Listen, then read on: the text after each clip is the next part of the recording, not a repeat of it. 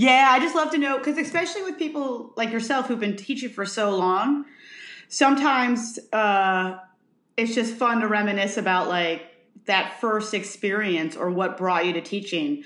Um, I find, yeah, I find a lot of people are brought to teaching because through their, especially Chicago improvisers, because it's a way to make some extra money. You know, here's what happened with me. Um, when we started out, when I started out back in the 80s, and I've shared the story before, nobody wanted to be a teacher. Everybody wanted to get hired at Second City, and then we were going to we were all going to be hired by Saturday Night Live. And if you said I wanted to be a teacher or, or, or a director, people thought, "Oh my God, you've given up on your your dream." And so I really got into it because it, you know, it was the only way in improv that and playing the piano that you you could you could get paid for it. And so that's that that was the start of it. But in terms of like, oh, when did I realize I started to love it? It probably wasn't until the last couple years. And I really attribute my wife Lauren for you know um, I'd I'd complain I'd be like oh whatever teaching I'm always going to be a teacher and she's like you know what you love it you just you're just not in touch with how much you love it and I would say in the last couple years I've really really fallen in love with it and I, I said this in a blog and I've said this in other interviews I love teaching more than I love improvising I think to me uh, well one is and I've been improvising for, you know, over uh, 35, close to 35 years. I still put way too much pressure on myself when I improvise. So I'm not as enjoying it as much as I'd like to. The thing that I love about teaching is I feel so comfortable teaching. Like I don't put any pressure on myself. That's not to say I don't leave a class feeling shame sometimes that I, I could have done something differently for the most part, I feel really, really comfortable in teaching. Do you, um, because that's, so, because that happens to me. So, um, that whole like you put too much pressure to perform, I think that happens to a lot of us. But then I will catch myself sometimes putting too much pressure on myself as a teacher. And some of the, as you know, just from talking to a lot of people, lots of te- te- people keep saying, like, as a teacher, you can fuck up and uh, I think sometimes I put too much weight on it. Like, no, I can't fuck up. I'm the teacher in the room. Um, but that seems to also have started to go away as I've been teaching more and more. Do you think? Do you do you think you ever had that, or do you think that was just you just always? Oh my God, I, I had it. Yes, I had it, and it still flares up to me. And I think for me, it's like to let go of like I'm the expert in the room and say, and basically this is my experience. And what I do in my classes, my approach is is, is a little different. Uh, if someone has a question, I will I will turn it over to the class. What what do you guys think? And we will then turn it into a discussion. I certainly will put in my two cents, but there's a lot of knowledge in in in in in the classroom, you know. And I, I'm a really big believer is, you know, the answer is in the room. It doesn't necessarily have to come from the teacher. And I can't tell you how many times, one, either a student has been able to articulate something far better than I could, or a student has said something which inspires me to say something that I wouldn't have said had I been the first one to speak. Yeah, I've, I've had those moments too where something will come out of my mouth because of that, and I'm like, oh, I didn't know that was in me. um, so as how did you develop so like as we fast forward did you end up teaching at all three or were you mostly at annoyance? Okay. Yeah. No i started i was 27 years old and I, I and i was at the annoyance theater which was just was such a great time for me uh, because i was not only doing the annoyance theater i was also doing a, a long form group called jazz freddy. And uh, again it was like uh, I, I don't know how I was offered the job of, of teaching, but again, it was like, okay, here's some money. I don't really want to do a day job. So I, I, I started at, at the annoyance. And then um, from there, I took a, a, pretty big break, I think, until I, uh, Francis Collier uh, said, why don't you come over to Second City and teach? And so, and so very quickly, when I got to Second City, I was teaching three, th- pretty much three classes. I, I want to say sometimes four classes. I may, I may not be accurate at that. And then um, I was, I, I, I, had coached at the IO, and then uh, after that, I was like, I'm, I'm going. I, I decided to go on my own and teach because I was working in a real estate job, and I thought, you know. Um, you know, let's just try it. And I remember taking an, uh, uh, take, I think I took an ad out, and it used to be a, a newspaper called PerformInk. It was an actor's paper here, and the class filled up really quickly. And that was the first time I left that that I was doing a temp job in a real estate office, and I started to teach on my own. And then I went back to IO and taught, and then I went to Second City again and taught, and finally for the last I don't know, eight or nine years, I think I've, I've been on my own teaching. That first class when you went on your own, how much do you think your philosophy has changed between then and now? Toward teaching, not necessarily toward improv, but toward teaching. Yeah. Oh, towards teaching. Oh, I think it's I think it's changed. It's evolved tremendously. I think um, one thing is, and I just wrote a blog on this, was I wanted to be everybody's favorite teacher. I wanted to be the ones that had that that they were going to get a breakthrough. They were going to get it in my class. They were going to get improvisation.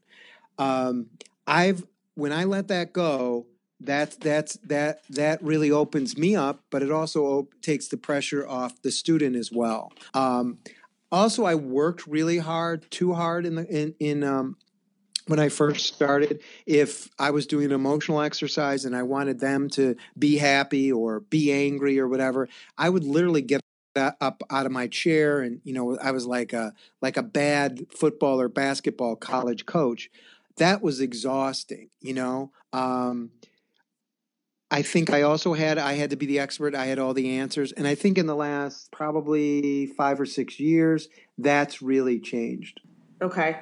Uh, so that that so that sort of where you are now with that whole like art of slow improv and, and that was that something that was always part of your style? Yeah i really i, I really like that you know i had studied at the io uh, improv olympic with del close and he, you know he was a huge believer in slow comedy and a big believer in um, truth and comedy and and i always the two things that I always gravitated towards uh, uh, when I was working there was one, this whole concept of like you can get on stage and just t- tell a story from your life without embellishing it and get a laugh. And that was, you know, one aspect of truth and comedy that I really liked. I really liked the whole honesty, telling the truth, um, I, I, I, gravitated towards that. And I also, I don't know if it's because I was just um, not as quick or I just liked, I always liked slow relationship based scenes. Um, which, you know, I, the truth in comedy and the slowness to me was always like, okay, can we create reality? Can we create something that you'd see in a movie, a really good movie, or a really good play? Do you think um, that has ever because I know sometimes uh, because I have a tendency to play a little faster and a little harder. Um, and sometimes I will find myself, and, and, I'll, and I'll have to check myself, like giving a note to a student because it's coming from a place of how I play, but that's not who they are. And so I have to like readjust that and be like, no, I'm not trying to make them me. I'm trying to bring about the best thing for them. Yeah. And I think, you know, to, you know, the other thing about in terms of evolving, you know, as a teacher, you know, when I first started, you know, teaching, you know, the the, the art comedy classes, uh, and and probably even I'm going to say even before that, I had this is my agenda. This is the style of improv I'd like you to do, and um, I st- I st- I started to let go of that. And the big thing for me to let go of that was starting to improvise along with the student, meaning I was meeting the student where they were at. And if they weren't getting what I was offering, um, to just back off that. Um, and I think that's been a huge um, help in my teaching and hopefully a huge help to my students. When you went to build, when you, well, I mean, you still build curriculums because essentially you have the slow comedy, but also since you will travel to places, um, do you essentially say to people now like here's a variety of classes that i can choose Well, when I when I go to when I go out of town, I usually offer like uh, the uh, I, I I offer an art of slow comedy class. I I offer uh, a long form or a diagnostic. I I, think uh, there's uh, uh, uh, going deeper in your scene work, something like that. I usually offer something like that. Now, the thing that I'm I have a lot of gratitude for is because of the podcast Improv Nerd. You know, we've done over 230 episodes. People know who I am. People know my philosophy. People know uh, what I, you know, I don't have to explain who I am. So there, there's a much better buy into it. Um, also, you know, them, you know, the blog helps as well. Do you have a, a approach in mind? Do you look at the big picture? Do you take a variety of exercises and like to stack them? Well, it all depends. Like if, if for instance, like in, here in Chicago, I have three levels of art of slow comedy, and the first level, basically, how I look at it is build the ensemble, build the support and trust, and then really have people just learning how to to to to come up with the dialogue. Uh, and and not worry about if it's funny or not. Just get the get the um, the the words out of their mouth you know? Because a lot of times people put so much pressure on being funny or witty or finding the game that they're just like oh you know i, I can't they're paralyzed so i just want to get them in the flow then the second level i usually is more towards two person scenes so let's talk about the game let's talk about bringing some emotions to the scene let's you know um, let's talk about how we use the environment so I'll start to to to to do that, you know, to to have them focus on that. And then the third uh, level, usually it, it is it's the performance level. So we're gonna we're gonna continue working on our scene work. Now, are we gonna do group you know we'll introduce group scenes maybe we'll do, maybe have more two person scenes and what form is going to suit that particular group? And what's so interesting about and i'm so, i'm so i'm just i'm so excited about this is like each term, you know, each class, each level is different, you know, because I'm dealing with, you know, a different bunch of people, you know, even though it's, you, you, you don't know what to expect. Like I just did a, a performance level and we did this form, which I've done before where it's four people sitting in a car going, you know, and throw, you know, we get a suggestion on a, an event and we break it down into three beats. Um, I've done other classes where it's been more of a montage and there's tag outs and, you know, there's callbacks and stuff like that. So I love it because I continue to improvise with what, you know, what's, what's going to best serve um, my students. Do you uh, do most of when you do the art of comedy in Chicago? Are, are most of the students coming in with already some background? Some are coming. It, it's it's a, it's it's such a, a, wide range. There are people that have come back. Come. There are people that have studied with me, and a couple years later they want to come back. There's people that have been through the, the institutions. Uh, maybe they're beat up. Maybe they're they're they're they're you know they've taken a couple of years off and they want to be re-inspired about improv they come back. There may be, I get a fair amount of actors and I get a fair amount of people that are older uh, and, and are coming to improv later in life. And then I also get a fair amount of people that uh, are, are new. I ask that because the the level one with the building of support and trust and ensemble, I feel like you probably have a lot of heavy lifting as a teacher in that class because because it's not a typical level one, if you will um, you're and now you're working on all this ensemble and support. And then does your level one go with into level two together or, or do or do they sometimes mix with other like people coming from a different level one to level two? Um, I, I usually do it's usually um, it's usually like level one into level two into into level three. Now, you know, in in any training center, you know, uh, there's always some attrition. So a lot sometimes we'll pick up a couple people uh, who have experience, who have worked with me before, uh, uh, uh on on the way to level three. Because I think it's really important for especially younger teachers who are listening. Like, do you have something that you find that works to really help? Build a class to get to the level of letting go of some of their baggage so that they can truly support and be an ensemble and work and move forward. Yes, yes. So I, I do a game that um, I first was introduced to one is a wonderful teacher that I got to work with Liz Allen, and it was it's called the Vulnerable Circle, and that's usually if I'm teaching a workshop, if I'm out of town, or I'm teaching uh, the first night of probably level one and level two.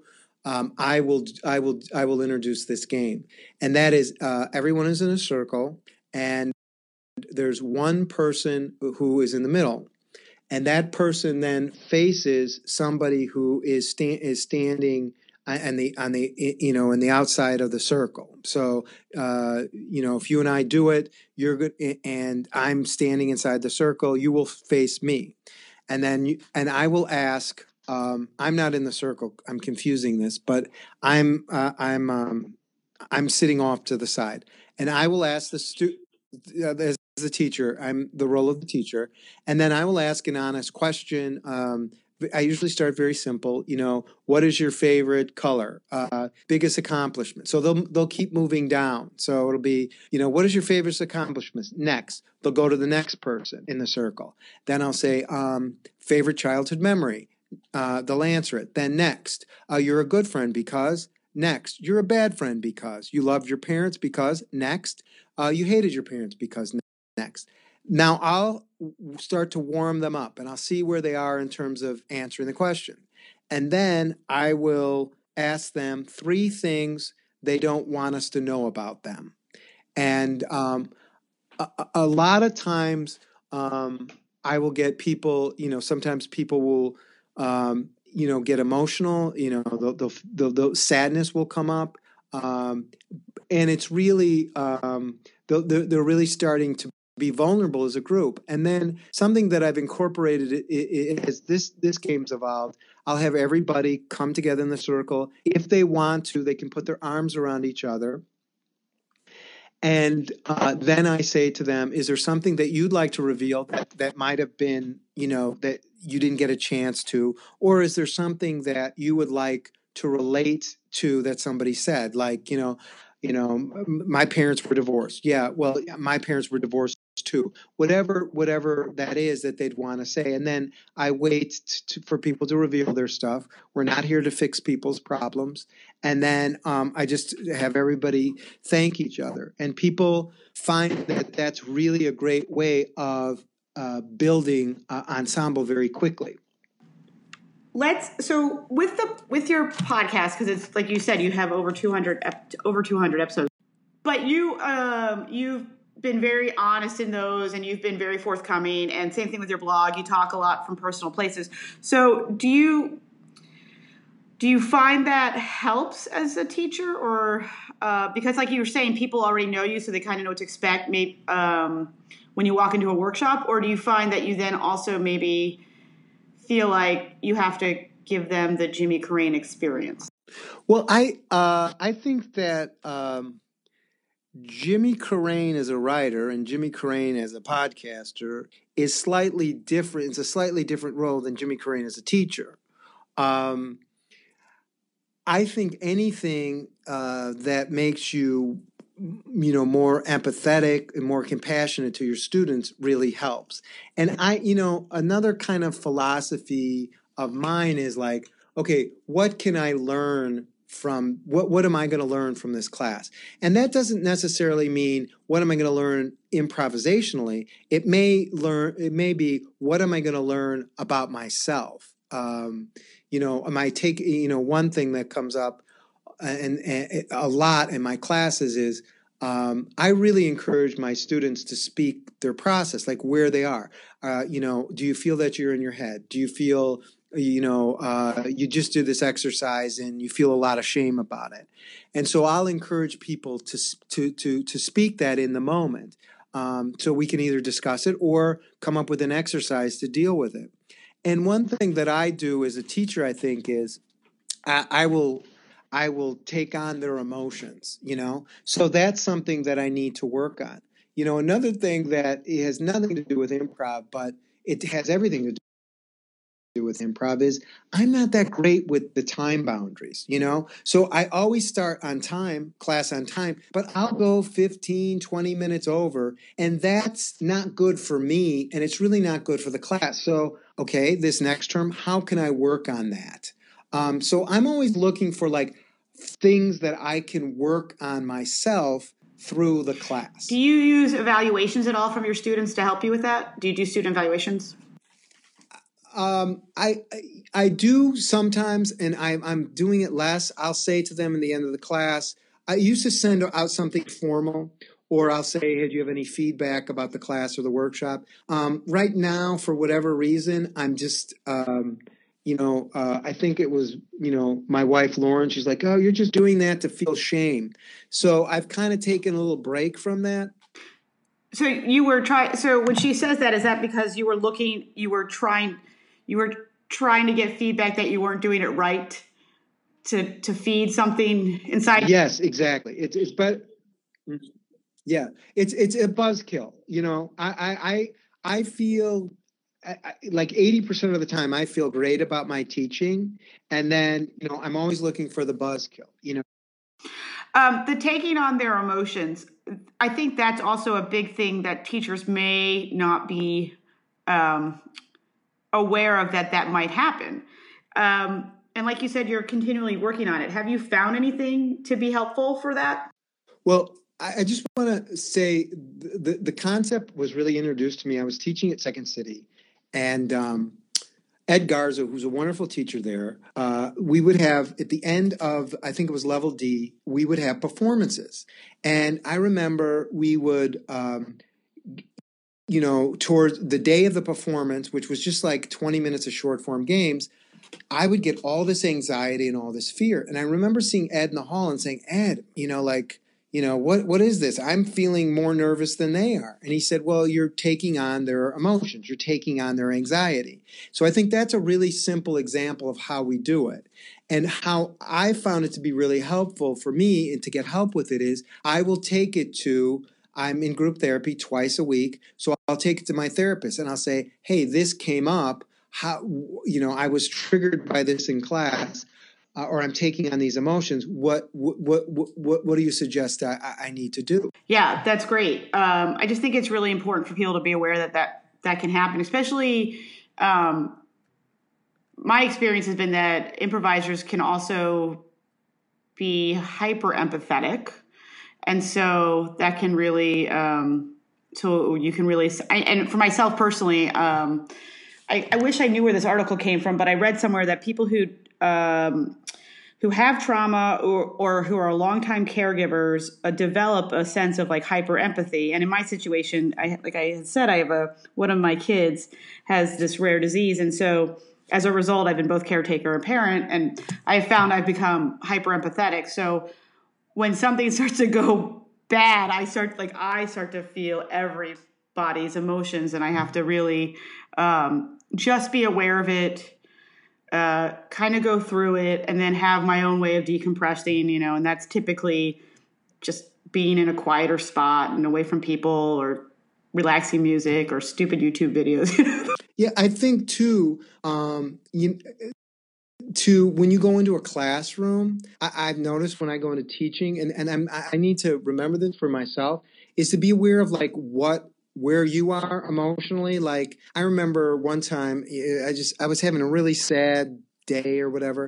And remember I had to go in and teach and it was like I'm seeing all these sad scenes. Well, that's no accident, you know, like they're they're picking up something from me. So I think it's it's important for the teacher to realize, okay, as just as just as it's important for the teacher to realize, okay, what kind of energy are they coming in with? Are they tired? Are they, you know, are, are they upset? You know, what's going on in the world? What's going on in the city of Chicago? They, they may be coming in w- with some sort of emotion. I think it's important for the teacher to be aware of what emotion they're bringing in as well. I've um I've started so like if my anxiety is really high, I we do like a stretch and share at the beginning of my classes, and I will just say out loud like I just want to put it out there. My anxiety's been high today, and I'm aware of it, and I'm going to manage it, and we're going to have a great class. Because I find if I don't share that sometimes, they will feed off of my own anxiety. And I think you know I um, I just had a and, and, I wrote about this in my most recent blog. I a couple weeks ago I was teaching a class and everybody had come in in a you know just kind of down and they didn't feel you know maybe they had to travel and traffic was really bad or they had a shitty day at work or i don't know whatever had gone on on the weekend for them. And and we were they were walking around. I'm like you know what? Just voice it. Let's just put a voice to it. And that that just like you said you know say admitting like oh you know i'm i'm i'm feeling a lot of anxiety seems to really release it you know yeah yeah. Uh it's just the same when you're on stage and you don't know what's going on and say hey i don't know what's going on right? Like it just, it just works out that way. Uh, so you were talking about um, how your classes sometimes run too long. Do you uh, besides that, do you feel like you have a typical classroom setup where uh, in the improv setup where like you come in, you do your warm ups, and you do your exercises, and move to scene work, and then your wrap up, or are you finding uh, other ways to make class work for you? Um, like I said, like I'll have, um, you know, I know I'm gonna warm, I'm gonna warm them up because I really believe warm ups are, are really essential, and, and and I got that from you know, uh, a great improv teacher that I think in a lot of ways has kind of been lost is a guy named Martin de Maat. I don't know if other people have brought his name up before. Uh, only one other person on the podcast so far. Okay, so Martin was uh, here in Chicago, and I got to study with him at Columbia College, and he was the one who really uh, instilled in me that like warm up games are really important, and I use them as as a diagnostic, just like you know, I mentioned about, you know, figuring out what energy the class is bringing in. Are they tired? Are they really excited, you know, and very talkative? So then I can adjust how I teach. And then I usually get into, um, you know, I, I, like to feed, I like to kind of read their energy and th- then it'll be something scenic, you know. Uh, again, I'm improvising based on what they're bringing in. And then I usually, uh, like I said, go long and then usually have maybe five or 10 minutes of discussion at the end. I don't like to talk that much during the class, and I, have become more disciplined in that um, because I really think that the more they do it, the more they're going to learn. Will you side coach more then? Um, I've I've always side coached. Yeah, I will. I will side coach. Uh, yeah, so they'll hear me side coaching, but uh, I won't stop the class and unless it's something that you know someone's been triggered or something like that and go into a long lecture right do you uh, yeah because i was going to ask like because sometimes um, some people will stop scenes when they see it's about to go off the rails and some people will let it go and then have the discussion uh, if a scene is really going into territory that can lead to difficult conversations so yeah where's your style on that well see to, well, it all depends where the student is. Like I, you know, uh, um, so if I've thought to myself, okay, this student is really needs to just get more comfortable just being in a scene and you and uh, and um, just talking even though it might not be the best scene in the world i'm letting them go a little longer because I want them to build their confidence in use, using dialogue. So they're not, I want to take the pressure off them about being funny or trying to find the game or anything like that.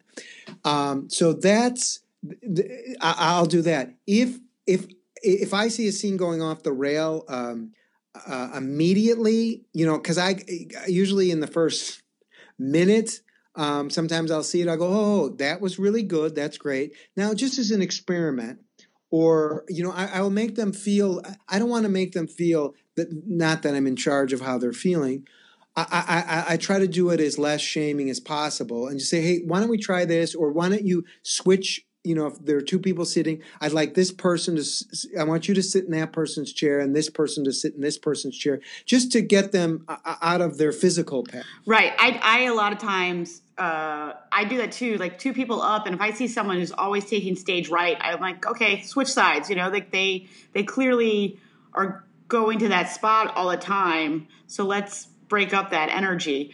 Um, so I want to I want to dig in a little bit though with like the diagnostic class. Well, I have two questions. So and they're completely not related to each other. But let's so let's start with this first one then. So because you're meeting the student where they're at, do you then ever have to hold someone back from going forward in the th- in the the slow comedy classes at all? The three levels of that. Have I? I don't think I've had to hold any. I have had to hold anybody back. Um, I think maybe once or twice I might. I think once or twice I might have said, um, you know, if people want to come back. Uh, you know what? I, I don't think a performance level. You've missed. You know, you missed a lot in the first class. Why don't you come and take the second level and then work up to the third level? Um, so that that's usually. Uh, th- that's usually how I handle it. I, it. Probably once or twice I've told people, you know, that you know maybe you should take this over again. Have you ever had to ask anyone to leave a class? Mm, no, I haven't. So with the diag, so I'm going to then shift back over. So with the diag, because the diagnostics class um, always fascinates me because people like it's so much easier for people to hear what's wrong with them or how they're not doing things right or please fix me you know and so when i ask students you know what is something you think you're really doing well in um, they have a harder time to express that versus what do you think there's something you're still challenged with so with the diagnostics class when you even though they're there to get that feedback, do you find that like defense mechanisms flare up, or do you find that your approach doesn't? No. Um, what I do, and and the, the, um, probably a good example of one of my diagnostic tests would be the two-person scene tune-up. So I offer that several times a year in Chicago, and that's also another thing when I go out of town that I offer, and that seems to be far more popular than the long form diagnostic, though it's still diagnostic. So, what I do, um, first of all, um, and this is something I got from Martin de Maat, is you know always start with if you're going to give them a note, always start with a positive, and then go to then then then say what what the, what is going to be the, a negative. Um, so that that's always to me that's that's really essential to you know when you're doing uh, any sort of diagnostic thing um, i think also people um, you know how you market it is is it, it helps you know like this is you know we're going to work on two person scenes so they're coming to get feedback and the other thing i do especially when i'm on my game and i, I stole this from my therapist and so i'm giving him full credit dr jeffrey roth at Working Sobriety, um, uh, www.workingsobriety.com, I think. It might be .org. But he'll say to me in the group, he'll say, do you want, do you, do you want my feedback? And so I've taken that, and that's really important because I, they're then authorizing me. So I'm saying, do you want my feedback? And they'll either say, yes, I want your feedback, or no. And a lot of times I'll, they'll, they'll say, they'll get a, they'll get annoyed with me if they haven't worked with me before, and I'll say, "Do you want my feedback?" And they're like, "Yeah, of course I want your feedback. That's why I'm paying you." You know. right, right. Yeah, um, Mick does that also. Um, I was sitting in a class with Mick Napier, and uh, he watched all of us do a bunch of scenes, and then we were going to sit down, and he was going to give us some, you know, assessments. And before, in, and we knew this is what was happening. And before each student got their assessment, he said, "Is it okay if I give you this note? You know, is it all right if you receive this feedback?" Yeah, yeah. Mick is brilliant. Mick, Mick is just Mick is brilliant, and I think um, the one thing I got from Mick, Mick was a huge uh, disciple of Martin de Maat. Mick, I think, was not only did he, I believe he reinvented improvisation with the annoyance style of improv, but he was also one of the first people that he didn't talk. I mean, he wanted people up and doing doing the work. And I, I, I uh, you know, when I was at the annoyance and, and I would sit in on, on, on one of his classes, that's that's you know that's really where I got that you know because Mick was like get up there get up there get up there and Mick was very very disciplined in his classroom. Yeah, because it can be hard to sometimes not stop a scene and talk for ten minutes.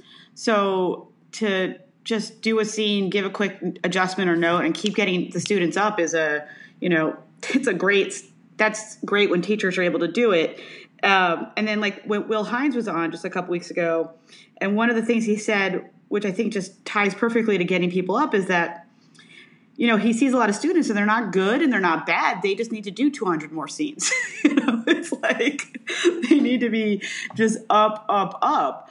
Um, I also will find if I'm watching a lot, a lot of scenes, I'm starting to get saturated too. So I need a little break in my own like visual, you know, what's going on. I need to get up or something. Um, I find myself like I try not to sit when we're doing like I try very a lot not to sit in class um, unless I'm watching them. Like if we're if I'm teaching a Harold class and they're going to run a whole Harold, I'll sit and take my notes.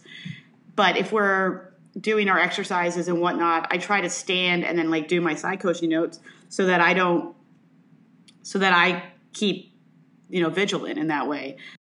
Yeah, I, I I I request a couch when I go out of town or a California king size bed. So I'm usually laying down through the whole class. But you know the thing the thing that I I I you know get such a you know such a kick out of now with with that whole thing of like okay people's wanting to talk or the me the teacher wanting to talk is I keep in the back of my mind I was like how can I turn this into a game how can instead of talking about it we make up an exercise right in that moment to demonstrate what we're what what we're we're trying to accomplish? And that's really helped me. And it's also made it exciting because it's like okay i'm continuing to improvise with my students. When do you think you became confident enough to do that? Like all right we've been talking about this long enough. Let's just make something up on the fly and see what works uh, i think it was probably the last three or four years. And another thing that I do um, that I think is is really it's been really helpful. Um, though I, in terms of my insecurity, I go in and out of it. But if I'm if I'm lost, and and I know people are listening, um, you know, teach. So this is a tip that I, is really worked for me. So I, I hope they can use it. If I'm lost, and you know, especially if you're teaching a long workshop or it's a very intense class, you'll get to a, you may get to a point where like I don't know where I'm going. So I may say, and I may say, you know, I, I, I don't know where I'm going here. And I'm thinking of two things in my head. Either we're, we should do, I'm thinking either two person scenes or group scenes. And I will ask the class, and they'll go, oh, let's do group scenes or let's do two person scenes and then i'll just follow what they said because there there'll be times where i will just be blank you know? Um, the important thing is because i've learned through trial and error is not to say oh i i don't you know is not to to not have um, a, a, an option for them. Because i've done it the other way where i, I don't what do you guys want to do now? And that that just that that that is that does that usually doesn't work as well as you know i'm thinking about two things right now. I'm lost. I don't know. What do you guys think? Or sometimes if it's an advanced class i'll be like i, I don't know. I mean um, you know you know i'll get i'll get something from them in a discussion then turn that into an exercise. Um, how do you help the how do you help your students facilitate like the conversations about like diversity on stage and in scenes? Because um, i feel like you you have um, it just seems to me that the the type the way you approach it would be open to all of those conversations. Yeah yes yeah. Well i i think i start out um in the beginning just saying if stuff if the beginning class if stuff you you feel triggered or something like that to to um you know to discuss it.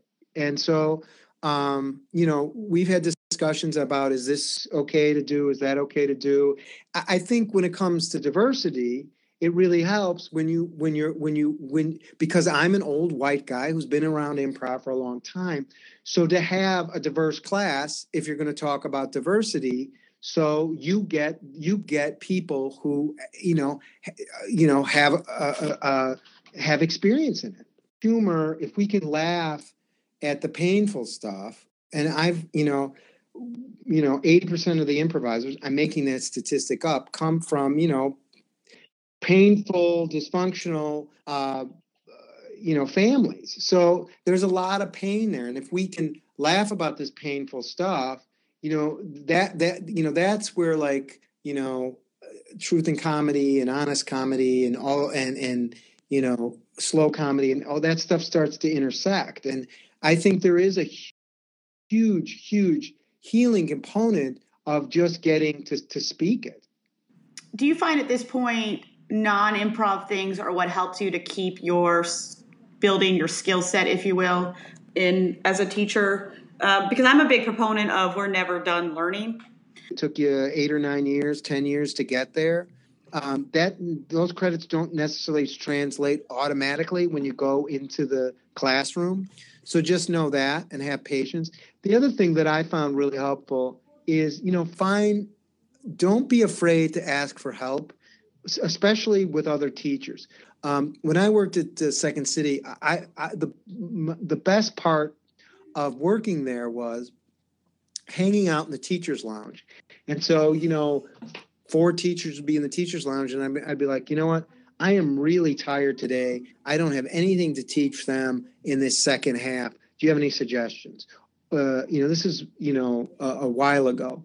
Or you know i would say you know i tried this exercise it's not working. Or you know any of that you know that or i would go up to M- michael gelman and i'd say michael you know um, you know, do you, you, what game do you use for this? I remember asking Michael Gelman gave me this great game called One Through Fifty, which is basically you give somebody a scenario, uh, two people on the first date, and um, she just broke up with her boyfriend, and instead of giving them um, words, you give them numbers. So then we'd go one, and then somebody would go two, the next person would go three, four, five, and you'd go consecutively one through fifty well, Michael gave me that game like I don't know uh, a couple years ago, and then I came up to him. You know, I said, "Hey, Michael," and he told me why it was first. You know, I, to get people to be in the moment. And then I saw him like two years later, and I said, "Michael, that game's really worked. I want to thank you." And and then he said, "Well, it's really for blah blah blah,"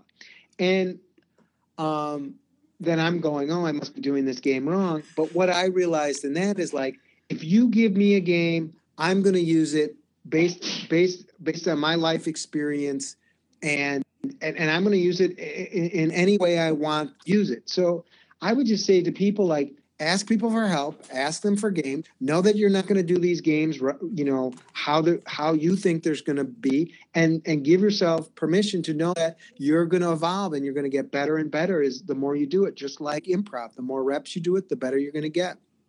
Yeah couldn't agree more. Uh, before I ask you for all your uh, website, I mean your your social media stuff, is there anything that I haven't talked about that we want you want to talk about?